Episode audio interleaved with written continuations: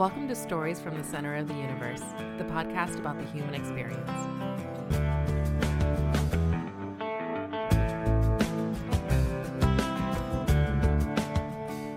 Andrew Slater, welcome to the Center of the Universe. Thanks for joining us.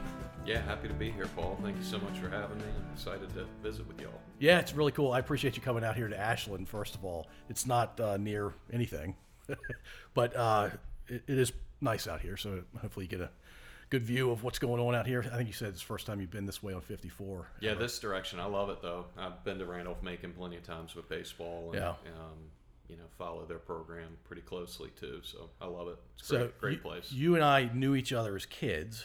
You were, uh, you are significantly younger than me. We're we're both adults, so who cares? But back then, you were, I think, in second grade when I was in eleventh grade, and I played sports with your brother. Uh, but we've recently reconnected through Tony Simondera, uh, who I think is a an outstanding man and a good guy to know.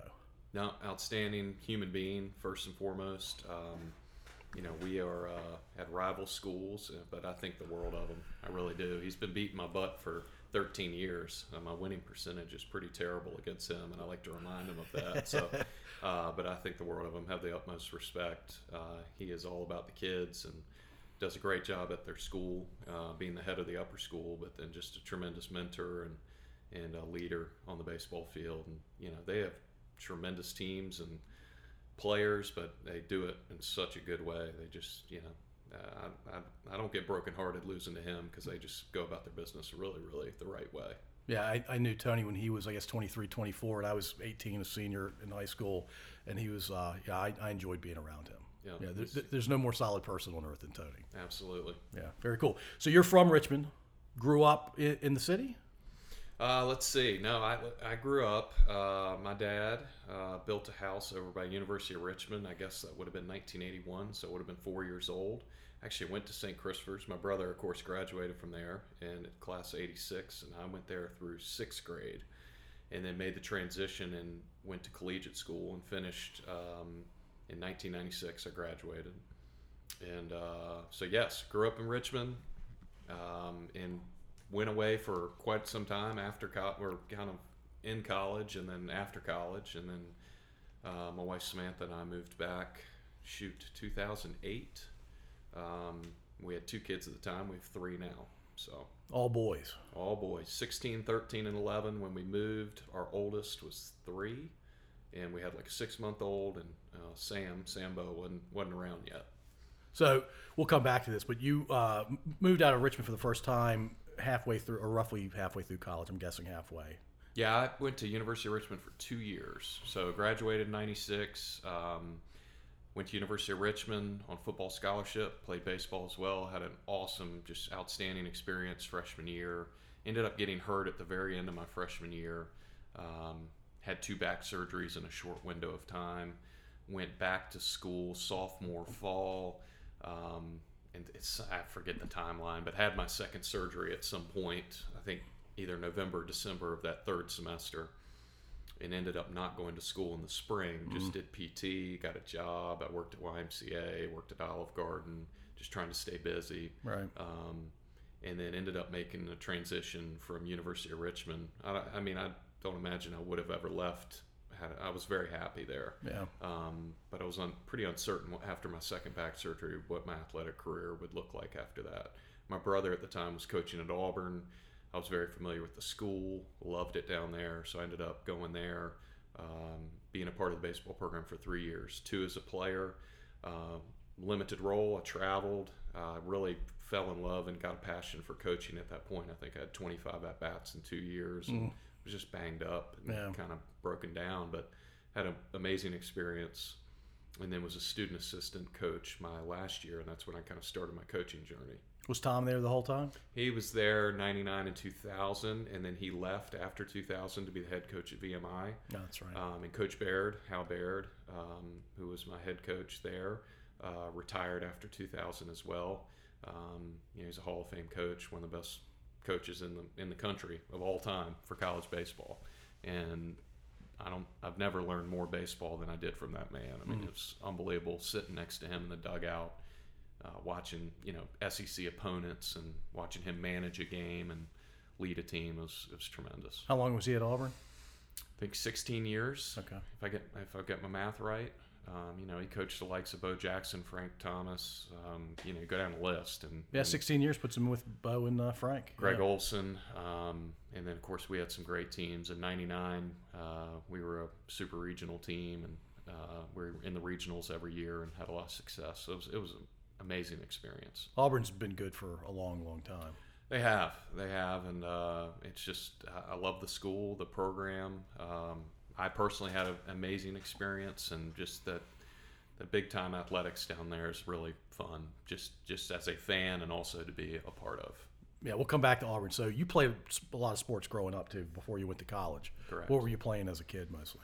Uh, well, let's see. As a kid, I mean, I always played organized. Soccer was probably my best and biggest sport growing up. Um, I was a real, you know, kind of year-round soccer guy. Um, I loved baseball, basketball. I didn't start playing football till my junior year of high school. That's unusual, right? To not start until that late and then play in college. Yeah, I, I just I was a goalie in soccer. Uh, I guess I had a good leg back then, and I just I think one late spring junior year started kind of messing around kicking the football and was pretty decent at it because I had a, had a good leg, and then I kind of got excited about it and I started doing it, and I was good at it, and it just kind of evolved from there, and um, I kind of got to a point too where I'd, I think I'd played so much soccer that I just didn't think that's what I wanted to pursue after high school. I mean, I finished my high school soccer career and it was amazing. Played for Charlie Blair, played for some great travel teams, um, but I got really excited about the idea of playing football and kicking,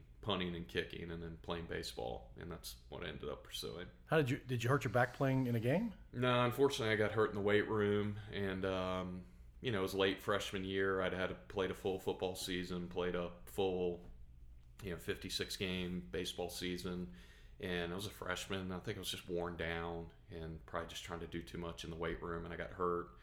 And uh, you know, some a lot of people recover great uh, from the from certain surgeries, and um, I did not, and it just kind of became a chronic thing that I've, you know, had issues with, had a second surgery, and then it's been chronic and kind of dealt with it the rest of my life. Yeah, but you figured out how to cope essentially. Just try to manage it and take care of myself, and you know, just listen to your body.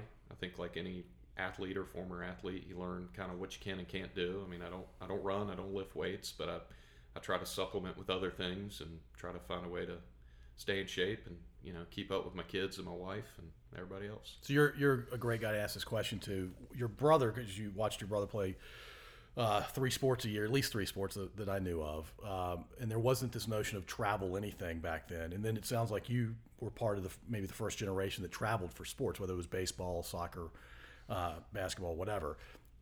Are you a proponent of year-round same sport, or uh, you should diversify your sports, or it depends on the kid? diversify, play as many sports as you can. I think there are a lot of different reasons. I'll, and I'll back up. I think any any college coach that I've ever asked that question or professional scout in baseball want kids to play multiple sports. Um, you know, one, the overuse injuries are more and more prevalent now. If you're doing the same motion 12 months out of a year, whether it's you know, soccer player, tennis player, golf, baseball, whatever it is, there's there's more and more overuse injuries. I think the burnout factor's higher, and I think ultimately at the end of the day, I was a better athlete because I played soccer. I was a better baseball field uh, baseball player as an infielder. My feet worked better because I played soccer growing Right. up. Yep. You know, I was able to redirect and run and cut because I played basketball. You know, and so there were things that, you know, I was a role player in basketball. I was probably one of the better baseball players, but I think it's important to kind of be the guy, but also maybe be the role guy, or you know, you know, just you know, in basketball is good for hard fouls and being physical and you know trying to grab as many rebounds as I could and you know just kind of get in there and bang around. I I wasn't super skilled at that at all, but so I think there's real value in that. And you know, uh, I tra- I played striker soccer, you know, so I guess that was travel before that anybody ever said travel. Right. There was no travel baseball, and you know, everybody like you, I mean, played high school baseball, and if you're good enough, you made your Legion team. You played Legion, And I, there's part of me misses those days because the the games and we've talked about it before the rivalries. Oh yeah. You know, you got the best players from Hanover playing against the best players from the West End, playing against the best players from South Richmond, and 137 and 186 and They're good games. 284 and 244. And Great games. Those are just tremendous memories for me. Um, and just highly competitive, where now you go into more of a showcase world of baseball. And you don't, hell, I don't even know what the score is, right? You're in the sixth inning, you're like, when's the, when's the buzzer go off that says the next game's got to start, you know? Yeah, So, it's weird. yeah. So I'm, I'm absolutely. I think the, the, the more sports, the better. Um, I would say more and more kids are trending. Like my oldest, he plays. He's a two sport guy. He plays football and baseball. Um, but we were talking about it the other day. I mean, and he wants to play college baseball. But I said, hey, you know, this fall you should focus on being a varsity football player. Yeah. You you will have played, worked out all winter, played all spring, and played all summer. Come August, be, just be a football player and focus on school and worry about that. Yeah, that's absolutely the way to go. And you, you'll expose yourself to kids and adults that are into football and not into baseball, and that broadens your horizons a bit. I, I would, I would think. Yeah. So I mean, I know there's there's people on both sides of the fence, but that's how I feel. I think kids playing multiple sports is a good thing. I think they're o- overall better athletes, and they they just learn learn a lot. And I think the the overuse injury is certainly a, a real thing these days. I mean, we had uh, Cla Meredith uh, on. He's from the Richmond area. I love Clay. Coached on my coaching staff. Okay, yeah. So he, Yeah. he pitched for the Padres, Orioles, and uh, he was drafted by the Red Sox. And he said he would still maybe be playing if he hadn't thrown so much. Right. Um, and his elbow and his shoulder just weren't going to cooperate. So the overuse thing is real, especially for pitchers. Absolutely. Yeah, and the burnout thing, I would have to imagine doing anything that often is is going to get old pretty quickly for Yeah. most for most people. I think so. I mean, you know, I got a little burned out of soccer, and I played that more growing up than anything else. You know, and I think I just got to a certain point where I was booting the football around. I was like, oh, this is pretty cool. You Yeah. know, and I liked putting the pads on. And in high school, you know, at a, at a smaller private school, I got to play some receiver and play some D end, and Yeah. I just enjoyed it. It was fun. So when you were growing up, was there anything you did outside of sports when you had spare time or free time? Uh, I always hunted as a kid. I love to hunt and fish now. My kids love to hunt and fish. Um, I really, when I got hurt, I really started hunting and fishing even more, you know, because you get to a certain point where you're a teenager or as a college athlete where you just don't have time for much outside of your sport. Um, but I, yeah, I love to be in the woods. I love to hunt and fish. Love to just hike. I just like being in the woods. I mean, I've kind of gotten like the old man syndrome. Like, I'll be deer hunting with my boys, and you know, be like, oh, there's a there's a doe. You know, let's. You know, it's like, oh, I'm good. You know, I don't even want to shoot the thing anymore. I just, I just like being out there, Yeah. just watching it. Well, be, being out there in nature, there's something to be said for that. Yeah, for sure. So yeah, hunting and fishing's always been a part of kind of our family and what we've enjoyed, and uh, I've certainly uh, uh, enjoyed that with my own kids too. Yeah, and your dad, I guess, uh, hunted and fished. Yeah, he was never a deer hunter. I didn't get into deer hunting till probably, you know, junior high school. Um, but uh, we grew up, you know, duck and goose hunting. We do an annual quail hunting trip in Georgia that started with me, my dad, and my brother because we lived in three different areas probably 15 years ago. And, you know, we started at some point bringing my brother's son, who's now senior in high school, or just graduated and then my oldest started coming a few years ago, and then my middle one, and it's it's a lot of fun. So That's awesome. yeah, Are there any girls in the family? yes, there are girls in the family. I have a sister, uh, Tacy. Um, there are uh, Julia is my brother's uh, daughter, so my niece. Um, let's see, my brother had my sister has a son, Thomas, and then I have three boys. So there aren't a ton of girls, but there are girls. Yes, My family's the opposite. They're, I'm surrounded by women. Yeah. everywhere I look. Right. It- There's good and bad in, in both. Yeah, for sure. We're very blessed, so I can't complain a bit. Yeah, healthy is really the most important part. Yeah. No doubt. Yeah, cool. Uh, so I'm guessing baseball is your favorite sport. Yeah, super passionate about baseball. My wife kind of laughs at me a lot because, like, you know, we just had a 22 game season. I'm on the I'm on the field six days a week. I also coach travel ball every weekend. My 13 year old, I'm the head coach of his team. I do the summer showcase stuff with the older guys. And I'll come home and I'm like watching the SEC tournament, which is going on right now. I'm flipping over watching ACC tournament, trying to you know watch NC State because one of my players plays there. Um, so she giggles at me a lot. She's just like, God, do you ever get enough of this? So, So, like, so what is it about baseball that really uh, gravitates you to spend so much time around it? Uh, I don't know. I think it's just it's a beautiful sport. I love the rhythm of the sport. I love that you know if you're not someone that's a baseball person, you I, you know you hear the well it just moves slow, but there's so many little intricacies of the game that you're you know I'm, and I'm, I love watching other teams play and their style of play and what do they do here in first and thirds and you know I just there are just so many little things to see and to kind of pick up and evaluate. So I, as a coach, I just kind of geek out. I just try to learn from everybody. So it's it's the the detail and the analytics of the detail that you really enjoy. Yeah, outside of just the sport, I think being awesome and just I love watching great athletes play baseball. You know, and how you know how well they can pitch and how well they can hit and how athletic they are in the field. I just I love it. And I grew up on a baseball field. I mean, I was a bat boy for 361 when I was six, seven, and eight years old. So I'm surprised I survived. Uh, Yeah. Honestly, you know, riding around with my brother in the Buick station wagon late at night coming back from wherever. Right. Uh, but a lot of good times for sure. I did take a line drive. I think I was seven or eight.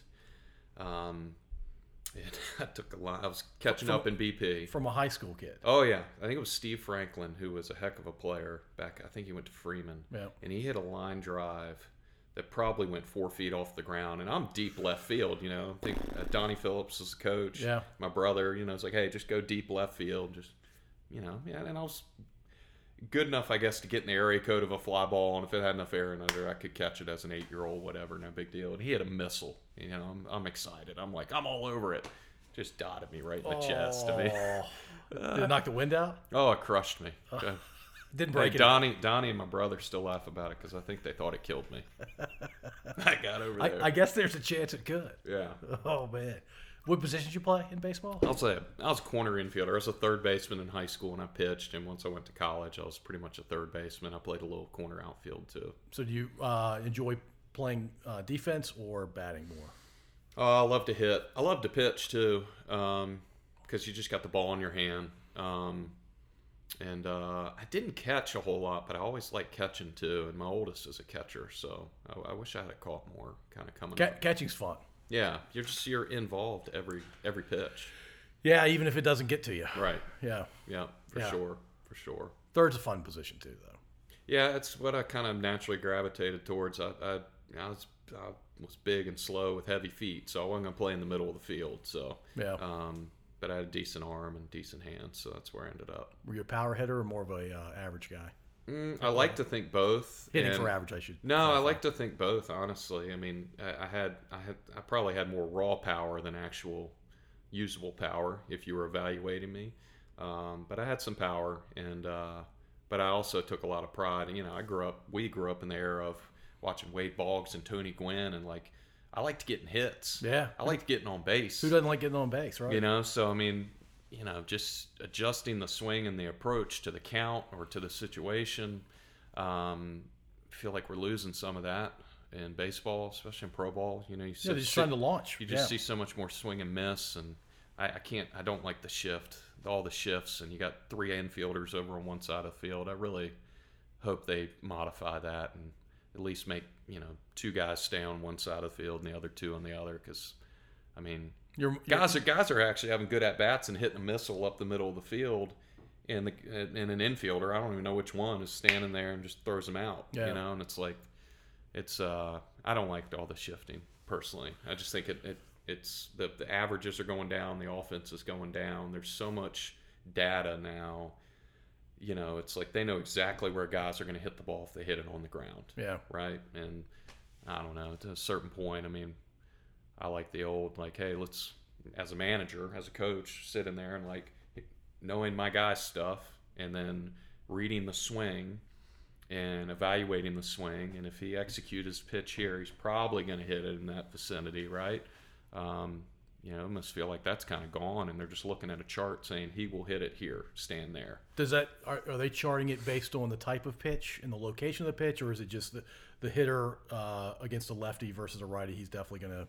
Oh, I think they have access to so many resources now. They can do whatever they want. Um, Um, That, that gets boring if it's if it's too predictable. It's it's not. Right. It becomes less fun. right, for sure, for sure. Well, that's not happening on the high school or college level. Well, maybe at the college. You're level. seeing some high schools starting to shift more. Uh, nothing extreme. Um, you know, I mean, we we I would say we shift our outfielders a lot, and we pull them pull them on strings, almost like a zone defense, but nothing crazy. I mean, we don't have our our third baseman playing shortstop and our shortstop over and playing behind. behind second. second base, and you know, we don't have anything too crazy.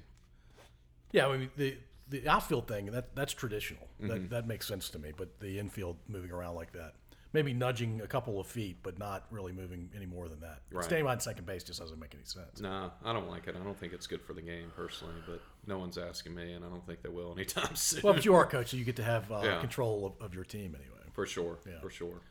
So, uh, are you, is that what you're going to do? You think you be the ball coach and be involved with baseball until you just can't do it anymore? I don't know. I mean, I I love I love mentoring kids. I love coaching and developing a team. Um, I have no plan uh, uh, outside of coaching baseball. Um, I am getting my athletic administration degree. I'm finishing up. I've got two classes left. So that's certainly an avenue I have some interest in. Yeah. Just having been involved in athletic departments between, I mean, uh, University of Richmond, Auburn, Western Kentucky, VMI, and then 13 years at the high school level. Um, I could certainly, if I wasn't coaching, I could see myself in athletic administration in some capacity. Um, so we'll we'll kind of see where things take me. I'm incredibly happy right now. I mean, my kids are one of my kids is playing for me. The other two will in the next whatever six or seven years, whatever my youngest has left. Uh, so I'm I'm in no rush. I'm in a good spot Yeah. and uh, love what we've done with our program over 13 years. Um, you know, we were fortunate enough to win a state championship in 2016. Ah, that's cool. We've won a lot of baseball games, and we've done it with just outstanding young men. And they, you know, this year's team was the youngest team I've ever had, and I had a blast coaching them. One, because we lost last year, um, but two, just because they showed up every day and they're hungry and they wanted to get better and they worked, and uh, you know, we just we just had a good time. And you know, we were 12 and 10. We were you know, not not one of my best teams, but it was uh, it was it was a great season, and I think season was a big success. Well, I, I did this with Tony, uh, and of course Tony had the the benefit of it being the baseball season that didn't happen, and so memories were fresh. And he talked about his seniors for that year. Uh, how many seniors did you have that missed their their senior year baseball season? Oh, geez, uh, we had seven last year. We had five this year. Um, I'm pretty sure it was seven last year. And uh, yeah, it was tough. It was a tough pill to swallow because we were really equipped with a really strong team too. I mean, we had two two that are playing Division One football, one at Wake, one at Northwestern, that were just great baseball players, and another one that's uh, pitcher at JMU. So I mean, we had three Division One athletes out of those seven seniors Wow. and some really good players around them as well. And we, we it was going to be one of our stronger clubs we had had, and probably since that 2016 team. Yeah. So we were really excited about it.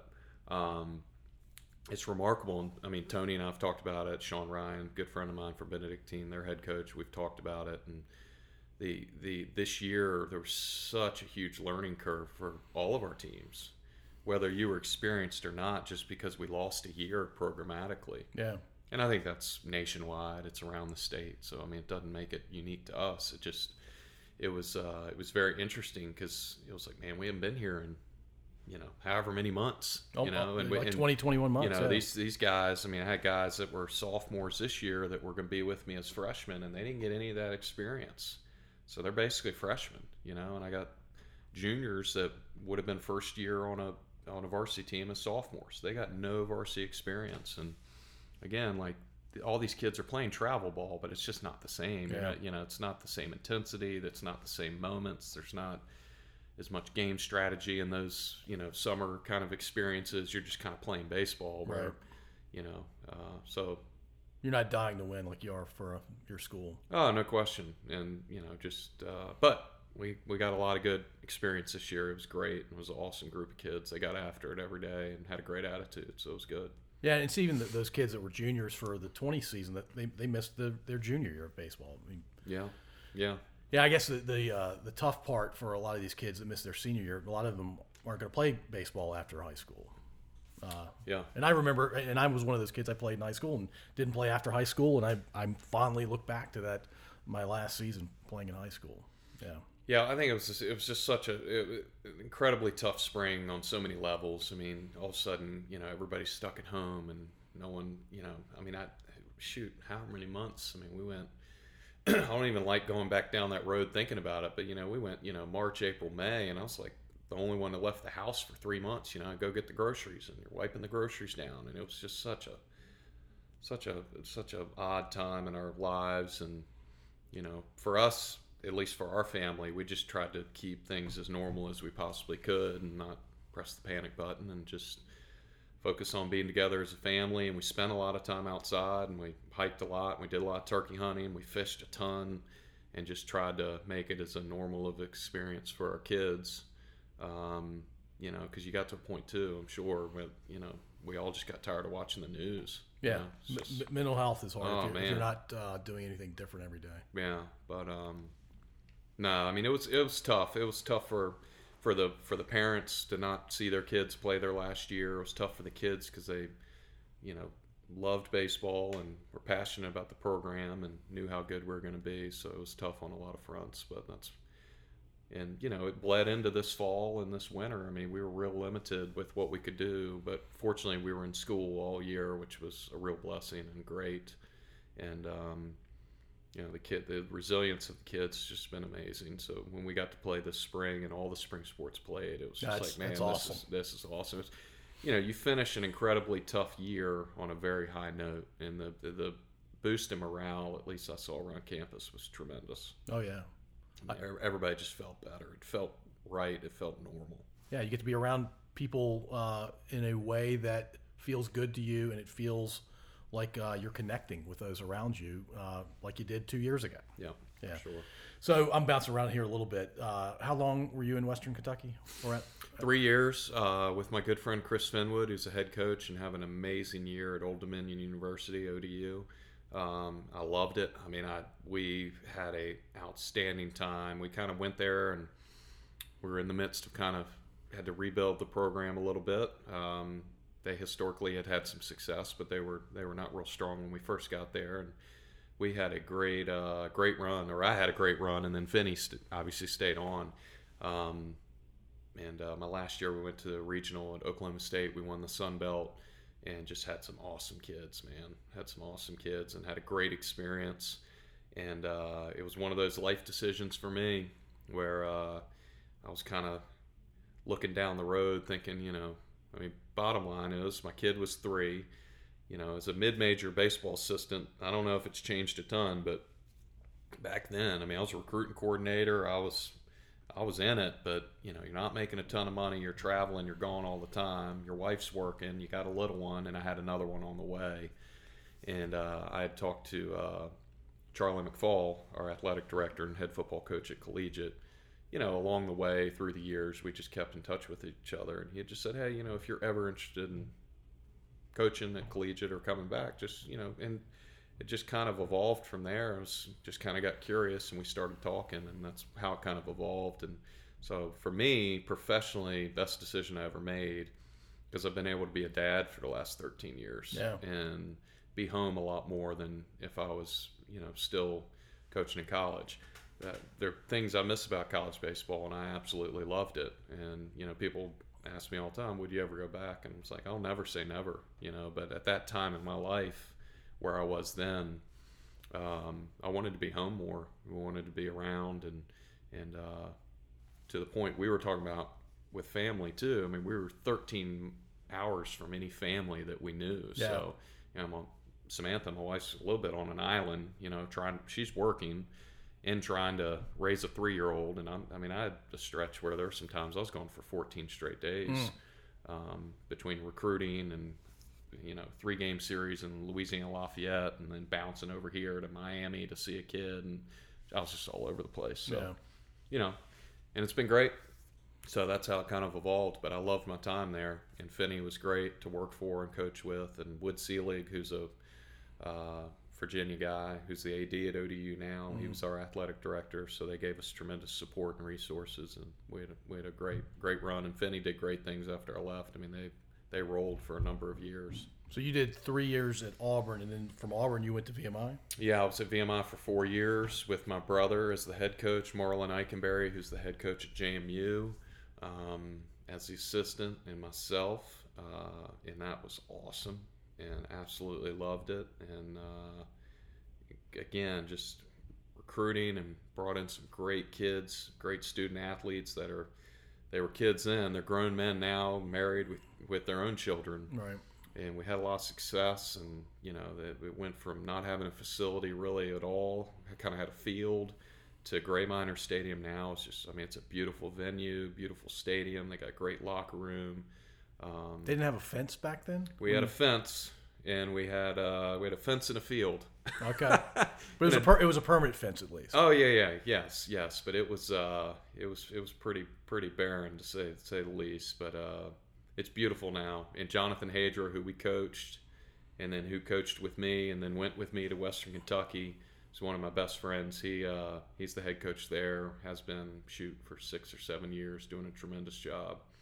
Um, so I've had just I've had some amazing experiences between the kids I've coached and uh, programs I've been a part of, and it's um, I, the baseball journey of it's been just tremendous. I mean, I was a part of the CAA as a player, I was a part of the um, SEC as a player, and then as a coach, I was a part of the Southern Conference, then the Big South, then the Sun Belt.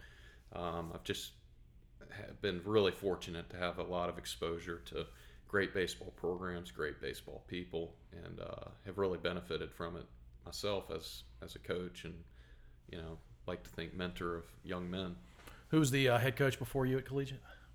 Uh, Tommy Knuckles, who works for Tony and does a tremendous job, and he did a tremendous job as a, at Collegiate, and he's a pitching coach there and runs the uh, Virginia Breeze program, and just a great baseball coach. He does a tremendous job Yeah, he's got a uh, pretty powerful name around Richmond.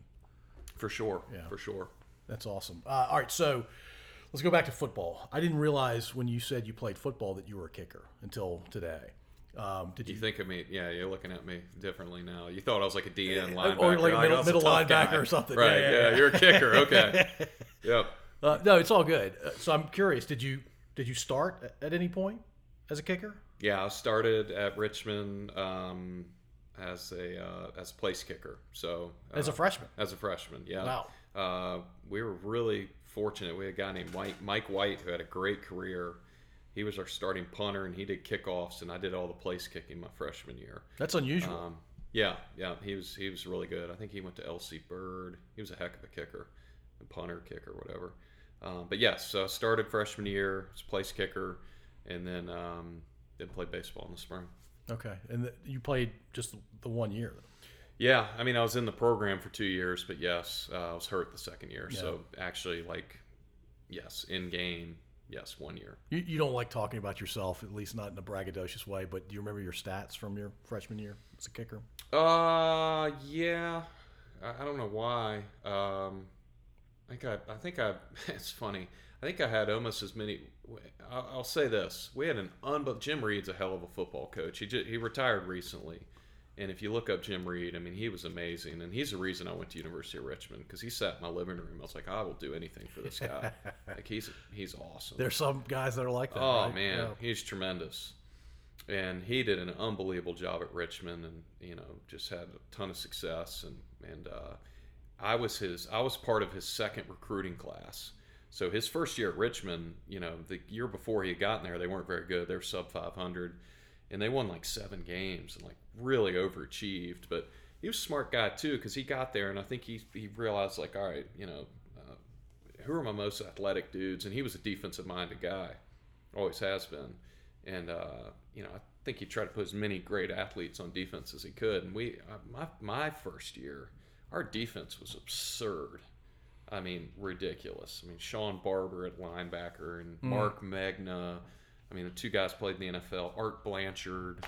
I mean, you just had these guys that were all Americans, just unbelievable players, and and that's just three. I mean, there were a bunch of just studs around them, and we literally would lose every game by like a field goal Oh, and uh, I mean it was crazy. And so we're two and nine with this like top five rated defense in the country. It's Uh, we- unusual. We, just couldn't score any points. I mean, I literally I think I had 13 field goals on the year, and I think I kicked 15 extra points. So I had almost as many field goals as we scored touchdowns. Wow. Um, so anyway, but it was it was great. I loved it. I mean, I was, you know, we were in the I guess it, it was the Atlantic 10. It wasn't the old Yankee Conference. But you know, I went to New Hampshire and played in the snow and froze my tail off. You know, we played in the snow at VMI. Um, had some really cool trips. Went to Boston back to back weekends, Boston and Northeastern. Uh, it was it was a great experience. I mean, I was an, um, I loved my freshman year there. It was it was wonderful. Yeah, it's a bummer about your back, man, because you would have played all four years, both sports. Yeah, yeah, for sure. Um, you know, and just one of those life things, man. And it just, you know, uh, I don't know. I'm kind of a mindset person. You just all kind of, you know, what's your what's your mindset? And you know, I didn't sit around and suck my thumb and feel sorry for myself. I Right. just tried to figure out the next thing, and you know, um, so yeah, it all. I think it all worked out in the end. You can't, uh, you can't uh, be the victim because life is no good when you're the victim, and so yeah, you got to figure out how to move on and, and manage what you got. Yeah, and you know, again, I you know, if I don't get hurt, I never go to Auburn. If I don't go to Auburn, you know, who's to say I end up coaching? If I don't end up coaching, I don't end up at VMI. If I don't Yeah. end up at VMI, I don't meet my wife. So, you know, a lot a lot of goods come from a from from baseball and just a, a lot of a lot of kind of life happening. So, All right, so tell me about some of the kids you've coached that are. Uh, is anybody in the pros yet? Oh, I had a lot of guys that between VMI and Western Kentucky that played professional baseball, um, got drafted and moved on and played professional baseball uh, in some capacity, some for a year, two years, three years, whatever. Um, and then we've had a number of guys from collegiate that have gone on to play uh, uh, college baseball. Our first drafted player from collegiate was Evan Justice, who was drafted two years ago at NC State. He's their closer right now. I think he's five, five and one with like, four and one with. He's got great stats. He's been phenomenal, and he's up to 98, and he helped. Oh. He helped us win a state championship, and just a tremendous athlete, competitor, and even better kid. And the the family, Brian and Michelle, are just they're amazing people. Uh, what was he throwing in high school? If he's still in, the He was now? 84, 88. You know, That's mo- that's moving in high school. No, absolutely. Now they'll, you know, they talk about all the, the, the spin rate metrics, where old people like me just say, "Hey, the ball's got good life to it. The ball really gets on you." And you know, he'd throw even in high school if he was throwing 84, just guys never got good swings off him. You know, so his fastball played up, and uh, you know, so he, you know, if he on days he was throwing 88, it looked like 93. Oh yeah. And but no, I mean he's coming out of the pen now. He's been up to 98 this year, and uh, you know he's sitting kind of 95 to 97, just throwing the crud out of. Where is he? NC State. He's at NC State. Yeah. And he's going to be a junior. Well, he's a COVID junior. He's getting ready to graduate. He's in his fourth year. Um, last year, the draft. I don't know if you follow it, but it, they basically knocked it down to five rounds. So he wasn't in the five rounds, but he got a lot of calls. But he didn't want to sign as a free agent because they put a minimum on the free agent what they could sign for. So he went back to school, and I think it was a great decision for him because they're having a great year. He's having a great year, and he'll get drafted this year and move on. And Ni- 98 when I was playing was otherworldly. the, the hardest guy I ever saw, excuse me, faced was a guy at Tennessee named Wyatt Allen. It's a funny story actually. So I'm pinch hitting. I got a broken back. You know, Coach Barrett gets me a pinch hit AB. I think we're beating Tennessee at home. I think it's on a Sunday. Uh, he wouldn't have. Yeah, he might have been their Sunday guy. Doesn't matter. I get a pinch hit AB, and I'm like, oh sweet, awesome. You know, I get up there and first pitch he throws is an elevated fastball. Well, last time I checked, you know, even if it's 90, if it's elevated, Good luck. yeah, good luck, right? It's 97, it's up in the zone. And I, I mean, the ball's like in the catcher's. He, the catcher's throwing it back before I even get my swing off, right? And I'm like, holy smokes, you know. I mean, bat's slow, my back's jacked up, and I'm like, all right, this is gonna be interesting. Well, he did me a favor. The next pitch, he throws a changeup, hmm. speeds my bat up, and I hit a single up the middle. Why did he do that? Great question. Who's calling pitches? Who's calling pitches? Yeah. If you just read my swing, you're like, this guy, slow twitch, six four, Yeah. you know, Just that 97, got blown away. Hey, Just let's do- throw him a changeup here. Just, just do the same thing you just did two more times and Two and more we're good. times, We're moving right? on. Maybe, yeah. I got no shot. I mean, I appreciate you mixing it up, but you don't really need to. Yeah, I mean, maybe you know, maybe it was you know, I've been, I've been there as a coach. Hey, let's just see what it looks like. Let's work so you can get a, get some work in, you know. Right. And then you know, it's like, hey, I don't don't call that again. That was terrible. So Oh, anyway, man. hey, I got a single, but that's the hardest I've seen. And the thing looked like an aspirin. I mean, I couldn't even see the damn thing. No shot. It's crazy. Quick story I caught a guy who threw 94, 95 Legion ball. And uh, I'd never caught him before. I, I didn't typically catch, but for some reason, I was the only guy who, who could catch that night. And he threw a fastball, and I'm, I'm like, I don't understand how the, a ball moves this fast. And he, he messed my middle finger up. He only pitched two innings. He throws a curveball. I know it's coming. I called it. He accepted my sign. I know what's coming. He buckled my knees on the on the uh, curveball. It was unbelievable. So these guys in the pros throwing 102 now. I, don't- I don't understand. We had a first rounder in my, in my class at Auburn, um, that uh, Chris Bootcheck, and he got he got some cups of coffee in the big leagues, but he was kind of he lived in AAA a lot with the Angels.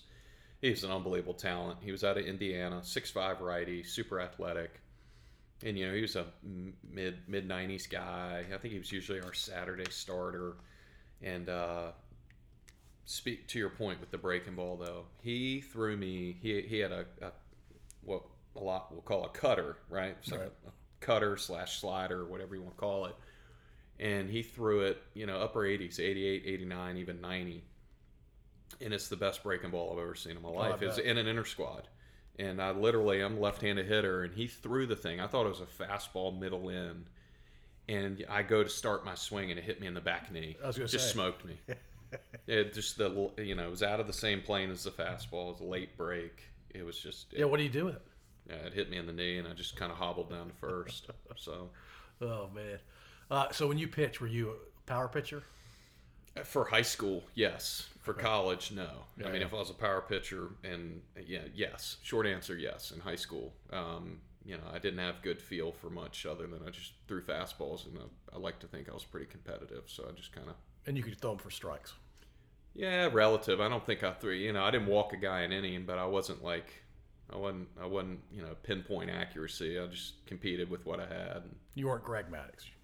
definitely not. Definitely not. Cool. So uh, th- tell me about next season. What are you looking forward to? You think you, you're going to be competitive and beat uh, Tony's crew?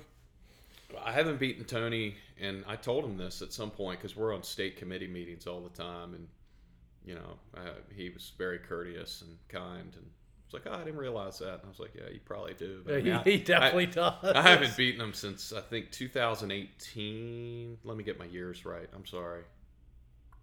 I'm trying to think when Evan graduated. Evan had one start against him Evan's senior year on our field, so that would have been 2017 on our on our field. And we've had some really good games in between, but uh, they've uh, they beat us three years in a row in the Final Four back in 17, 18, and 19. Of course, we didn't play in 20, and they beat us twice this year. Um, I'm excited about our group coming back. Uh, you know, I can't speak. Tony's got a really good group coming back too. He loses some really good players, but he's got some really good pitching and some some dudes. They'll be really tough. Um, but no, we will uh, we'll return a nice nucleus of guys. You know, we got to keep developing some pitching. You know, that'll be a biggest game changer for us is how much some younger guys can develop over the next year on the mound Right. because I feel like positionally we'll have a really good group. Everybody will be a year older. They got a lot of experience this year. Um, so, you know, I, I'd like to think we'll be better than we were this year, but I think time will tell.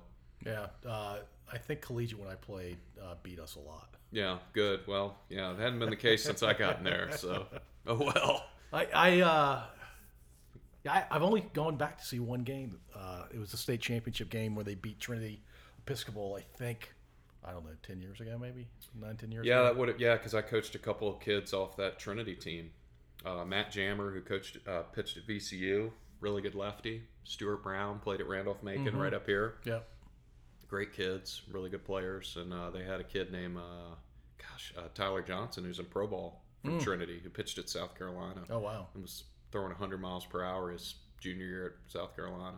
Holy cow! yeah, so uh, Taller guy. yeah, he was 6'3", athletic, Yeah. um, and he I don't know where he is in pro ball. I forget. I think he's with the White Sox, but Wow. um, yeah, a heck of a team. Yeah. Uh, private schools, wh- what are they called now? Independent schools. Yeah, yeah. Uh, independent schools have really good uh, talent these days. It's tremendous. Yeah. I mean, if, if I took over the last 13 years the amount of Division One players that are coming out of the the, the prep league and beyond, the VISA schools, Right. Division One and Division Two, it's it's pretty remarkable. Yeah, it's I was thinking about it the other day. I was, you know, I graduated in 1996, and and we won a state title my senior year, and we had a lot of good players. I mean, Nick Jackson was a third round draft pick, All American at Richmond, and we had a lot of good players. I mean, we, I think we had six Division One players my senior year in in the lineup.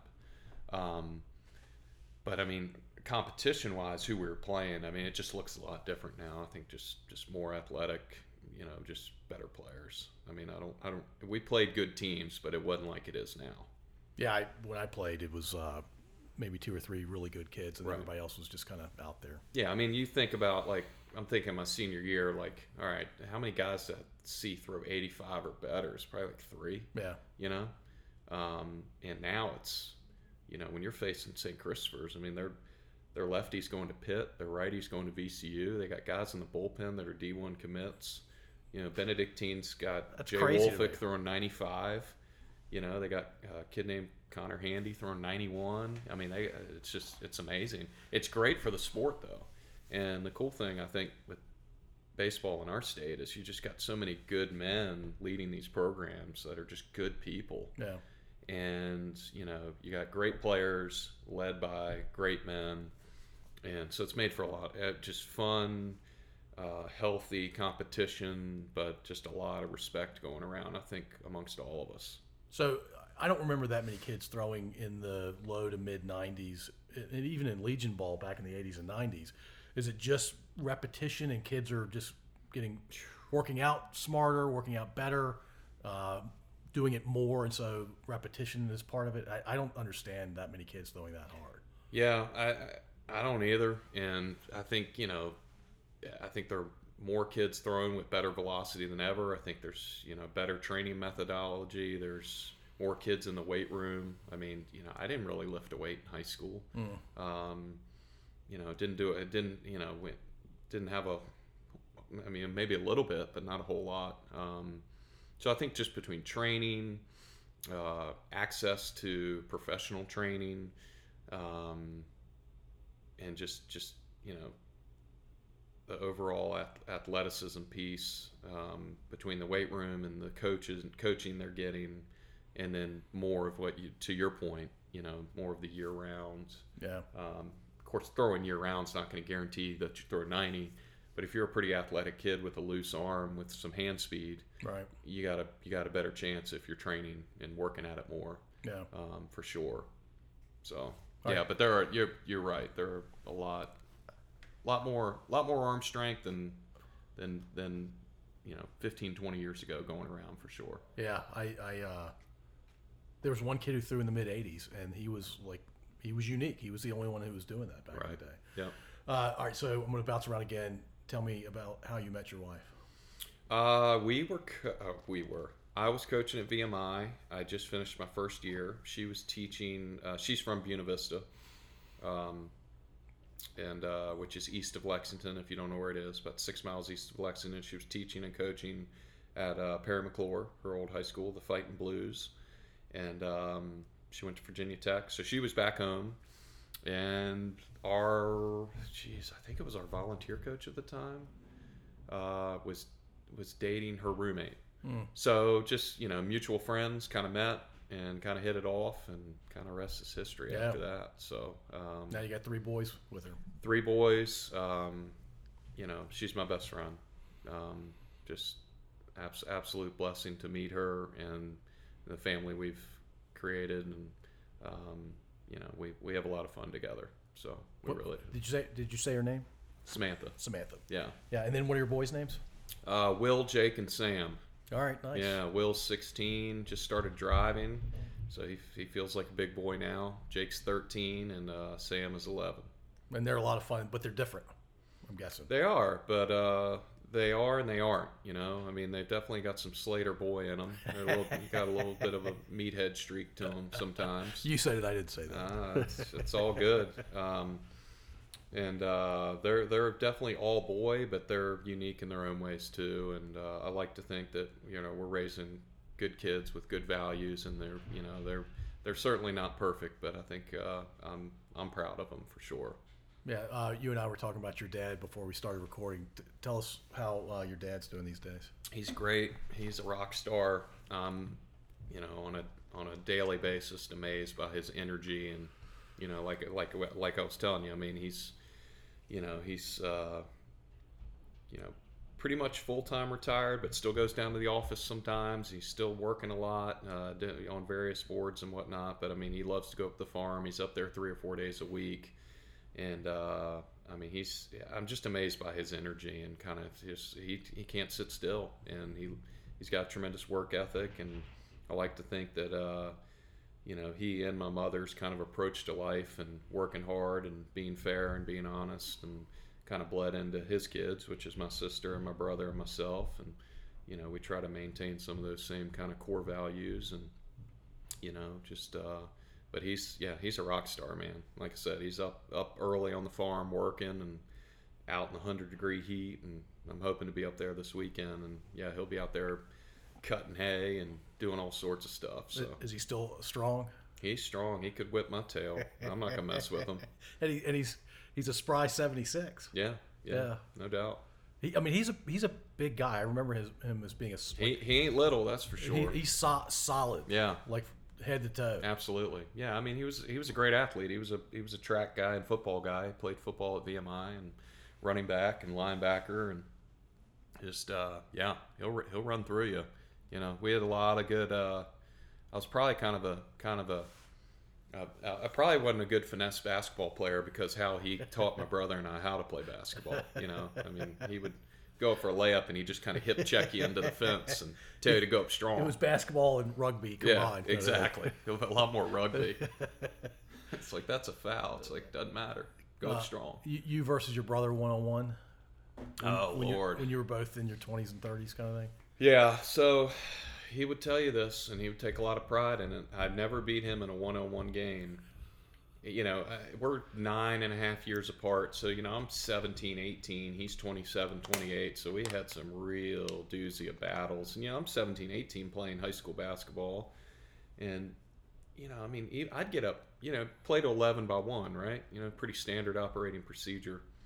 I'd get up like yeah, nine to two, and I'm feeling good he would just drill me the rest of the game.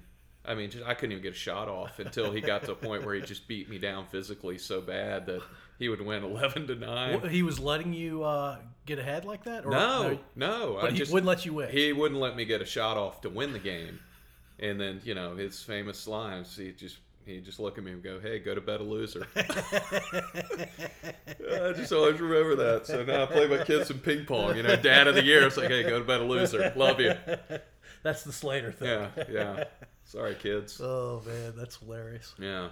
Yeah, I, I played all three sports with Tom. He's a year ahead of me, and uh, he was a very good athlete. He was, and he's incredibly competitive. It, it, but you know, going back to my wife for a minute, since we're talking about sure. competitive, because yeah. I, I like to think I was a decent athlete that was competitive. I'm not nearly as competitive as my wife. Mm. I mean, mm. she was an unbelievable volleyball coach. I mean, she took the Parry McCluer program, and they were in the you know state tournament and winning region region championships. And and it was hilarious because at the I guess at the time we were dating and then we were engaged and they'd go like 20 and 2 on the year and she was in such a terrible mood when they would lose you know? And I'm like if she wasn't know, like that I lose it, baseball games all the time. I'm like I'm good. I don't bring it home. I've learned enough. You know I'm like I'm good. You know we'd kind of wash it off in the shower and like move on right? And uh, oh man she'd get so grumpy and surly about it. And uh, but she's incredibly competitive. I mean, even now, I mean, she works out all the time, so she's always competing, and it's it's good. I like that though. Well, the twenty and two season probably becomes a fourteen and eight season if she's not like that. Sure, absolutely, yeah. no doubt, no doubt. Are you competitive with, with each other? Do you compete at anything around the house? Uh, maybe not really. I mean, I don't know. She she loves to work out, but I'm like old man workout guy. So I'm like on the elliptical doing my thing, and she's doing like kickboxing classes and oh, all man. that good stuff. So she gets after it, and you know I'm more like oh, I'm good. I'll go over here. I don't want to cycle today. no, I don't want to cycle and put a put the uh. put the bike on whatever tension thing you, you're doing. I'm like, I'm good with that. You know, I've kind of, I got that out No, I get earlier it. I- age. I, I get it. I get it. Hey, so uh, when you're not coaching at, at collegiate, what, what's the rest of the year look like for you? uh, like work wise? Yeah, or, or, Uh, or in general. Yeah, so um, when I first got there, I was only in the athletic department. Then I phased into the middle school. I work in student activities in the middle school. I still have a small role in the athletic department as well. Um, so that's kind of my day to day, like eight to three, and I'm involved in various activities. I don't teach in the classroom per se. I'm an advisor, boys advisor for eighth grade. I run all our uh, academic activities, fine art activities, kind of manage and organize those on a daily basis, and then just kind of have my my hands in a lot of stuff, kind of day to day logistics. Um, and then sport wise, uh, in the afternoons, I coach all three seasons. I coach JV football, middle school basketball, varsity baseball, and then I do year round baseball training at Rocket. Um, You're busy, man. yeah, we're, we're, we're, we're, we're hopping around a lot. Um, I like being busy. I mean, I like to think it's part of my dad coming out of me. Yeah. Um, I like being busy, and you know, part of the coaching piece too is like you know, my kids are already at school at practices, or they're involved in these different programs already. So I mean, it's like you know, I don't I don't mind. You know, I'm already going to be there waiting on Jake to finish middle school practice. I might as well coach JV football while I'm there. Right. Right. You know, um, and I enjoy coaching. So, and I like coaching other sports. You know, um, obviously baseball's my deal, but I like. I think from an all school perspective, it's good because I get to learn and meet so many different kids. Yeah. You know that I might not know otherwise. That's why I really like being an advisor. You Yeah. Know? I get to meet so many different kids that maybe I wouldn't have a relationship with. How many kids per class at uh, collegiate? Well, in a pre-COVID world, you're looking at you know 18 to 20, 17 to 20. Um, this year, I think the max, depended on the classroom, but it was like 12. So you know we had a lot of paired proctoring where you know this teacher was in this room teaching this group this week, and in the other room is me hanging out, make sure the Zoom's set up, and she's talking to that group Right. and I'm just trying to stay out of the way and not confuse the kids. So, Yeah. I, I get it. How many kids per grade? Uh, you know, it's grown. I'd say on average 140, Oh wow. um, 65 to 70 boys and girls per per per class. Yeah. Um, which has grown. I think you know when I was there years ago, it was probably more like 120. So it's got it's gotten a little bigger. So I haven't seen the collegiate baseball field since I played on it a long time ago. Uh, and there was a those weird wooden picket roll up fences. That was the the outfield fence back then. Did Oh, you yeah. play, did you play with that? Yeah, yeah. I think I think we, I think we did away with those. Somebody probably got impaled, and we. Uh, you Yeah. probably ran through the fence, they didn't they, you? they, see, they seemed uh, dangerous. yeah, and uh, I think we went to like more of a standard snow fence. Okay. Back then, I even feel like maybe freshman sophomore year we didn't even have a fence. Like, cause I, I was too slow. I couldn't hit a triple, but I hit a few triples in the prep league. You know, you go to like VES and you just hit a ball in the gap, and it's like, St. Christopher's the same way. yeah, yeah, Yeah. exactly. I, I remember hitting a ball at St. Chris that I thought I absolutely crushed, and the center fielder, you know, who knows how many feet he was? It probably wasn't as far as I thought, but at the time, I thought I crushed the ball. Yeah, he's yeah. just sitting there like, He's probably standing where, behind where the fence would have been. Right. If, if they had a fence. I like to think so at least. um, but now, of But you were, course, you were a lefty. I was a switch hitter. I was a switch hitter. I didn't start hitting lefty till I was. I did a lot. I, I played a lot of stickball as a kid growing up, you know, and I started messing around with it when I was probably 14 or 15. But I didn't in a game hit left-handed till I think I was 17. So you're predominantly 16 or 17. You're predominantly a right-hander, but you ended up. I was a much better left-handed hitter.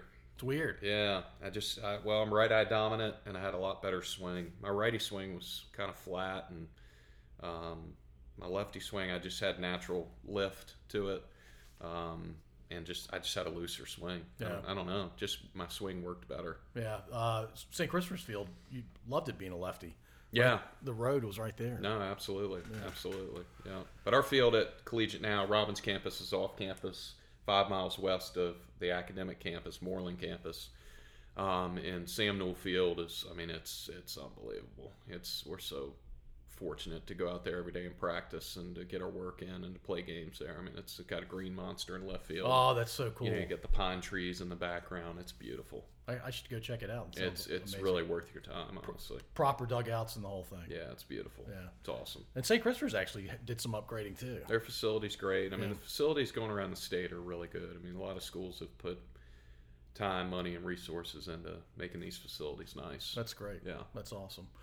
Well, Andrew's great talking to you, man. It's been it's right at an hour. When we talked about an hour, I appreciate you joining us, and uh, please tell your family I said hey. Oh, well, thank you so much for having me. This was a lot of fun. I enjoyed. It. I talk baseball and, and family and life all day. So thank you so much for having me. Yeah, it's great having you, man. Appreciate it. All right.